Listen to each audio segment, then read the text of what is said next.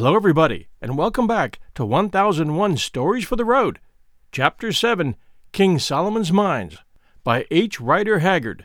We're in the middle of Chapter 7 Solomon's Road.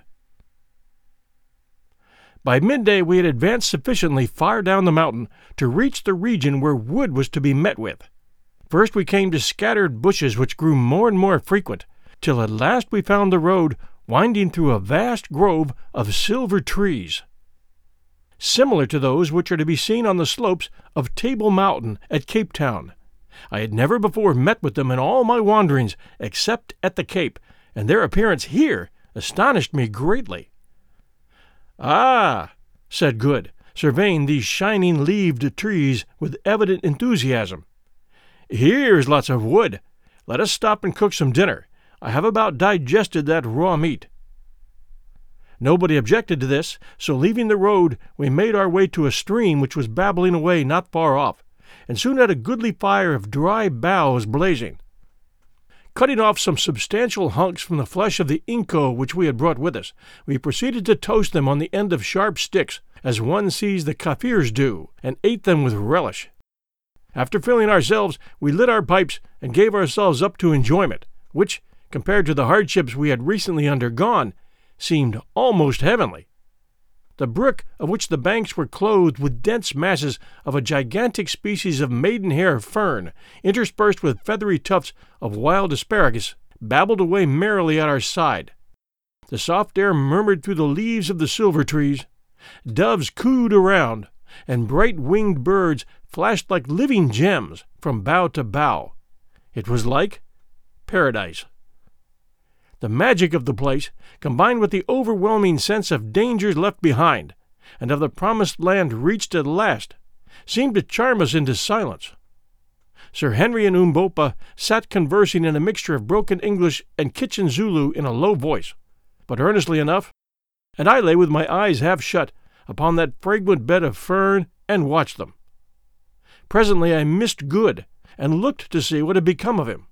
As I did so, I observed him sitting by the bank of the stream in which he had been bathing.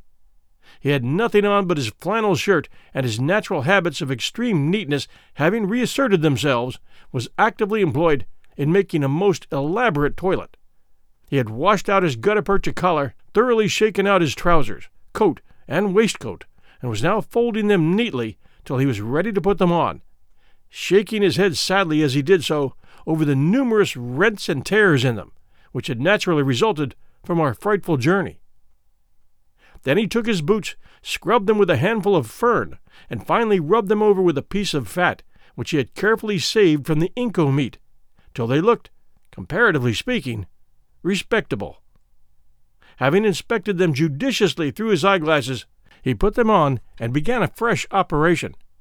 From a little bag he carried, he produced a pocket comb in which was fixed a tiny looking glass, and in this he surveyed himself. Apparently, he was not satisfied, for he proceeded to do his hair with great care. Then came a pause whilst he again contemplated the effect. Still, it was not satisfactory. He felt his chin, on which was now the accumulated scrub of a ten days' beard. Surely, thought I, he is not going to try and shave. But so it was. Taking the piece of fat with which he had greased his boots, he washed it carefully in the stream. Then, diving again into the bag, he brought out a little pocket razor with a guard to it, such as are sold to people afraid of cutting themselves, or to those about to undertake a sea voyage. Then he vigorously scrubbed his face and chin with the fat, and began. But it was evidently a painful process, for he groaned very much over it, and I was convulsed with inward laughter as I watched him struggling with that stubbly beard. It seemed so very odd that a man should take the trouble to shave himself with a piece of fat in such a place and under such circumstances. At last he succeeded in getting the worst of the scrub off the right side of his face and chin, when suddenly I, who was watching, became aware of a flash of light that passed just by his head. Good sprang up with a profane exclamation if it had not been a safety razor, he would certainly have cut his throat. And so did I, without the exclamation, and this was what I saw. Standing there, not more than twenty paces from where I was, and ten from Good, were a group of men. They were very tall and copper colored, and some of them wore great plumes of black feathers and short cloaks of leopard skins. This was all I noticed at the moment. In front of them stood a youth of about seventeen, his hands still raised, and his body bent forward in the attitude of a Grecian statue of a spear thrower. Evidently, the flash of light had been a weapon, and he had thrown it. As I looked, an older soldier like looking man stepped forward out of the group, and catching the youth by the arm, said something to him. Then they advanced upon us. Sir Henry, Good, and Umbopa had by this time seized their rifles and lifted them threateningly. The party of natives still came on. It struck me that they could not know what rifles were, or they would not have treated them with such contempt. Put down your guns, I hallooed to the others, seeing that our only chance of safety lay in conciliation. They obeyed, and walking to the front, I addressed the elderly man who had checked the youth. Greeting, I said, in Zulu, not knowing what language to use. To my surprise, I was understood. Greeting, answered the man, not indeed in the sense of tongue, but in a dialect so closely allied to it, not indeed in the same tongue, but in a dialect so closely allied to it that neither Umbopa nor myself had any difficulty in understanding it. Indeed, as we afterwards found out, the language spoken by this people was an old fashioned form of the Zulu tongue, bearing about the same relationship to it that the English of Chaucer does to the English of the nineteenth century. Whence come ye? he went on. What are ye? And why are the faces of three of ye white, and the face of the fourth as the face of our mother's sons? And he pointed to Umbopa. I looked at Umbopa as he said it, and it flashed across me that he was right. Umbopa was like the faces of the men before me. So was his great form. But I had not time to reflect on this coincidence. We are strangers and come in peace, I answered, speaking very slow, so that he might understand me. And this man is our servant. Ye lie, he answered. No strangers can cross the mountains where all things die. But what do your lies matter? If ye are strangers, then ye must die. For no strangers may live in the land of the Kukuanas. It is the king's law. Prepare then to die, O strangers. I was slightly staggered at this, more especially as I saw the hands of some of the party of men steal down to their sides, where hung on each what looked to me like a large and heavy knife. What does that beggar say? Asked Good. He says we're going to be scragged, I answered grimly. Oh, Lord, groaned Good, and, as was his way when perplexed, put his hand to his false teeth, dragging the top set down and allowing them to fly back to his jaw with a snap. It was a most fortunate move, for next second the dignified crowd of Kukuanas gave a simultaneous yell of horror and bolted back some yards. What's up? Said I. It's his teeth, whispered Sir Henry excitedly. He moved them. Take them out! Good, take them out!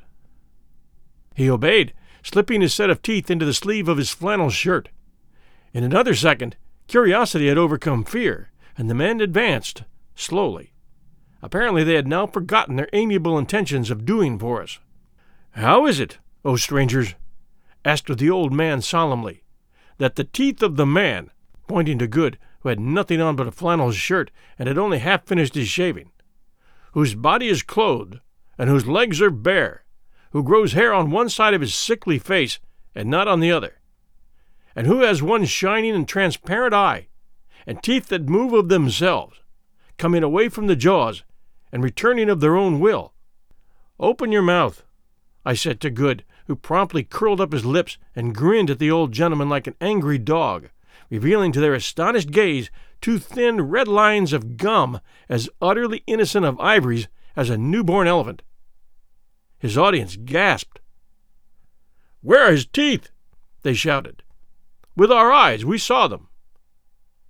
Turning his head slowly and with a gesture of ineffable contempt, Good swept his hand across his mouth. Then he grinned again, and lo, there were two rows of lovely teeth. The young man who had flung the knife threw himself down on the grass and gave vent to a prolonged howl of terror. And as for the old gentleman, his knees knocked together with fear. I see that ye are spirits, he said, falteringly. Did ever man born of woman have hair on one side of his face and not on the other, or a round and transparent eye, or teeth which moved and melted away and grew again? Pardon us, O my lords. Here was luck indeed, and needless to say, I jumped at the chance. It is granted, I said, with an imperial smile. Nay, ye shall know the truth. We come from another world, though we are men such as ye. We come, I went on, from the biggest star that shines at night. Oh, oh, groaned the chorus of astonished aborigines. Yes, I went on, we do indeed. And I again smiled benignly as I uttered that amazing lie. We come to stay with you a little while, and bless you by our sojourn. Ye will see, O friends, that I have prepared myself by learning your language. It is so, it is so, said the chorus. Only, my lord, put in the old gentleman, thou hast learnt it very badly. I cast an indignant glance at him, and he quailed. Now, friends, I continued, ye might think that after so long a journey we should find it in our hearts to avenge such a reception, mayhap to strike cold in death the impious hand that, in short, threw a knife at the head of him whose teeth come and go. Spare him, my lords, said the old man in supplication. He is the king's son, and I am his uncle. If anything befalls him, his blood will be required at my hands. Yes, that is certainly so, put in the young man with great emphasis. You may perhaps doubt our power to avenge, I went on, heedless of this byplay. Stay, I will show you. Here, you dog and slave, addressing Umbopa in a savage tone, give me the magic tube that speaks. And I tipped a wink toward my express rifle.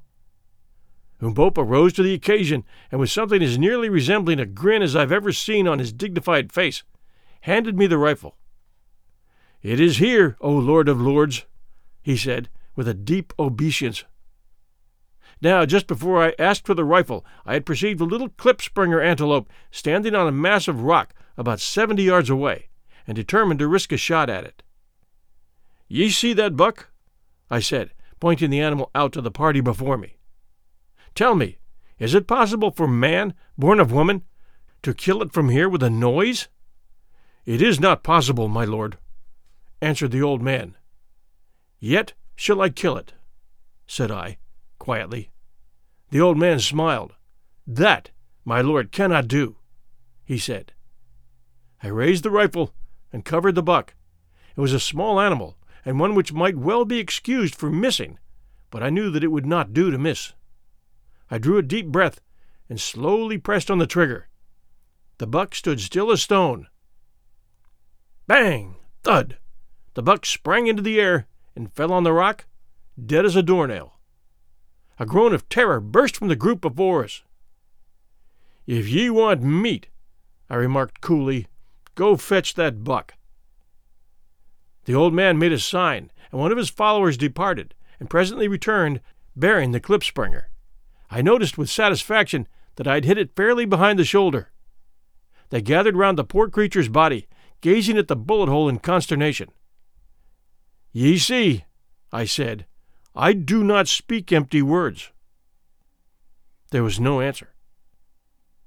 If ye yet doubt our power, I went on, let one of ye go stand upon that rock, that I may make him as this buck. None of them seemed at all inclined to take the hint, till at last the king's son spoke. It is well said. Do thou, my uncle, go stand upon the rock. It is but a buck that the magic has killed. Surely it cannot kill a man. The old gentleman did not take the suggestion in good part. Indeed, he seemed hurt. No, no, he ejaculated hastily. My old eyes have seen enough. These are wizards indeed. Let us bring them to the king. Yet if any should wish a further proof, let him stand upon the rock, that the magic tube may speak with him. There was a most general and hasty expression of dissent. Let not good magic be wasted on our poor bodies, said one. We are satisfied. All the witchcraft of our people cannot show the like of this. It is so, remarked the old gentleman, in a tone of intense relief. Without any doubt, it is so. Listen, children of the stars, children of the shining eye and the movable teeth, who roar out in thunder and slay from afar. I am Infadoos, son of Kafa, once king of the Kukuana people. This youth is Scragga. He nearly scragged me, answered Good. Scragga, son of Twala, the great king. Twala, husband of a thousand wives, chief and lord paramount of the Kukuanas, keeper of the great road, terror of his enemies, student of the black arts, leader of an hundred thousand warriors. Twala the one eyed, the black, the terrible. So, said I, superciliously, lead us then to Twala. We do not talk with low people and underlings. It is well, my lords, we will lead you, but the way is long. We are hunting three days' journey from the place of the king. But let my lords have patience, and we will lead them. It is well, I said, carelessly. All time is before us, for we do not die. We are ready. Lead on. But Infadoos, and thou, Scragga, beware. Play us no tricks. Make for us no snares, for before your brains of mud have thought of them, we shall know them and avenge them. The light from the transparent eye of him with the bare legs and the half haired face shall destroy you and go through your land. His vanishing teeth shall fix themselves fast in you and eat you up, you and your wives and children. The magic tubes shall talk with you loudly and make you as sieves. Beware. This magnificent address did not fail of its effect. Indeed, was hardly needed, so deeply were our friends already impressed with our powers. The old man made a deep obeisance and murmured the word Kum, Kum, which I afterwards discovered was their royal salute, corresponding to the Be'er of the Zulus, and turning, addressed his followers. These at once proceeded to lay hold of all our goods and chattels, in order to bear them for us, excepting only the guns which they would on no account touch. They even seized Good's clothes, which were, as the reader may remember, neatly folded up beside him. He at once made a dive for them, and a loud altercation ensued. Let not my lord of the transparent eye and the melting teeth touch them, said the old man. Surely his slaves shall carry the things. But I want to put them on, roared Good in nervous English. Umbopa translated. Nay, my lord, put in Infadoos. Would my lord cover up his beautiful white legs? Although he was so dark, Good had a singularly white skin. From the eyes of his servants? Have we offended my lord that he should do such a thing? At this point I nearly exploded with laughing, and meanwhile one of the men started on with the garments. Damn it! roared Good. That black villain has got my trousers. Look here, Good said Sir Henry. You have appeared in this country in a certain character, and you must live up to it. It will never do for you to put on the trousers again. Henceforth, you must live in a flannel shirt, a pair of boots, and an eyeglass. Yes, I said, and with whiskers on one side of your face and not the other. If you change any of these things, they will think that we are impostors. I am very sorry for you, but seriously, you must do it. If once they begin to suspect us, our lives won't be worth a brass farthing. Do you really think so? said Good, gloomily. I do indeed. Your beautiful white legs and your eyeglass are now the feature of our party, and as Sir Henry says, you must live up to them. Be thankful that you've got your boots on, and that the air is warm. Good sighed and said no more, but it took him a fortnight to get accustomed to his attire. Stay, t- stay tuned next week for Chapter 8. We enter Kukuana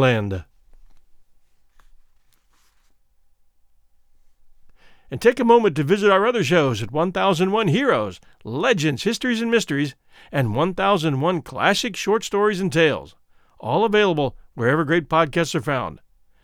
Thank you for listening. We'll be back soon.